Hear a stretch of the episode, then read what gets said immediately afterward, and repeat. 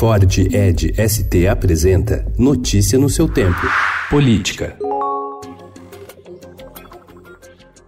Após duas semanas de confronto, o presidente Jair Bolsonaro e o ministro da Justiça e Segurança Pública, Sérgio Moro, tiveram ontem uma conversa reservada no Palácio do Planalto. Interlocutores relatam que no encontro falou-se numa rede de intrigas que teria o objetivo de desgastar a relação dos dois. Bolsonaro costuma ser municiado por grupos de WhatsApp e muitas vezes age de acordo com as informações que recebe pelo aplicativo. Bolsonaro e Moro não fizeram comentários públicos sobre a reunião.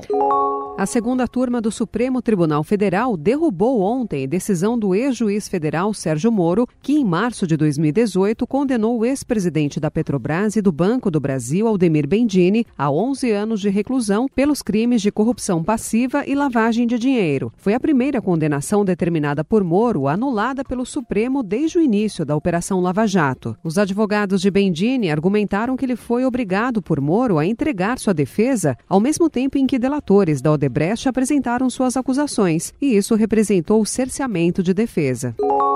Em parecer enviado à Justiça, o Ministério Público Federal afirma que o presidente do Senado, Davi Alcolumbre, viola a Constituição do país ao manter em sigilo notas fiscais de gastos de senadores com verba da cota parlamentar. Desde que assumiu a presidência do Senado, Alcolumbre se recusa a atender a pedidos feitos pela Lei de Acesso à Informação.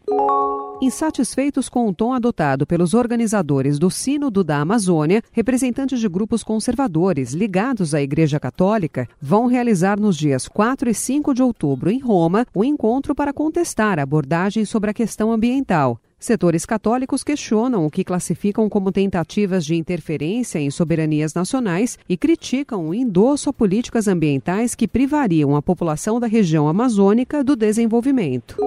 Com o aval do presidente Jair Bolsonaro, o PSL lançou ontem o nome da deputada Joyce Hasselmann, líder do governo no Congresso, para disputar a Prefeitura de São Paulo na eleição do ano que vem. O PSL, o presidente Jair Bolsonaro, precisará ter candidaturas sólidas nas capitais brasileiras e aqui em São Paulo. Então também fica aí um desafio, Joyce. Pense com muito carinho na possibilidade de ser colocada como nossa pré-candidata à Prefeitura de São Paulo. O lançamento pelo senador Major Olímpio, líder do governo no Senado e rival de Joyce no partido, foi feito no momento em que o governador de São Paulo, João Dória, do PSDB, tenta atrair dissidentes do PSL para fortalecer seu projeto presidencial.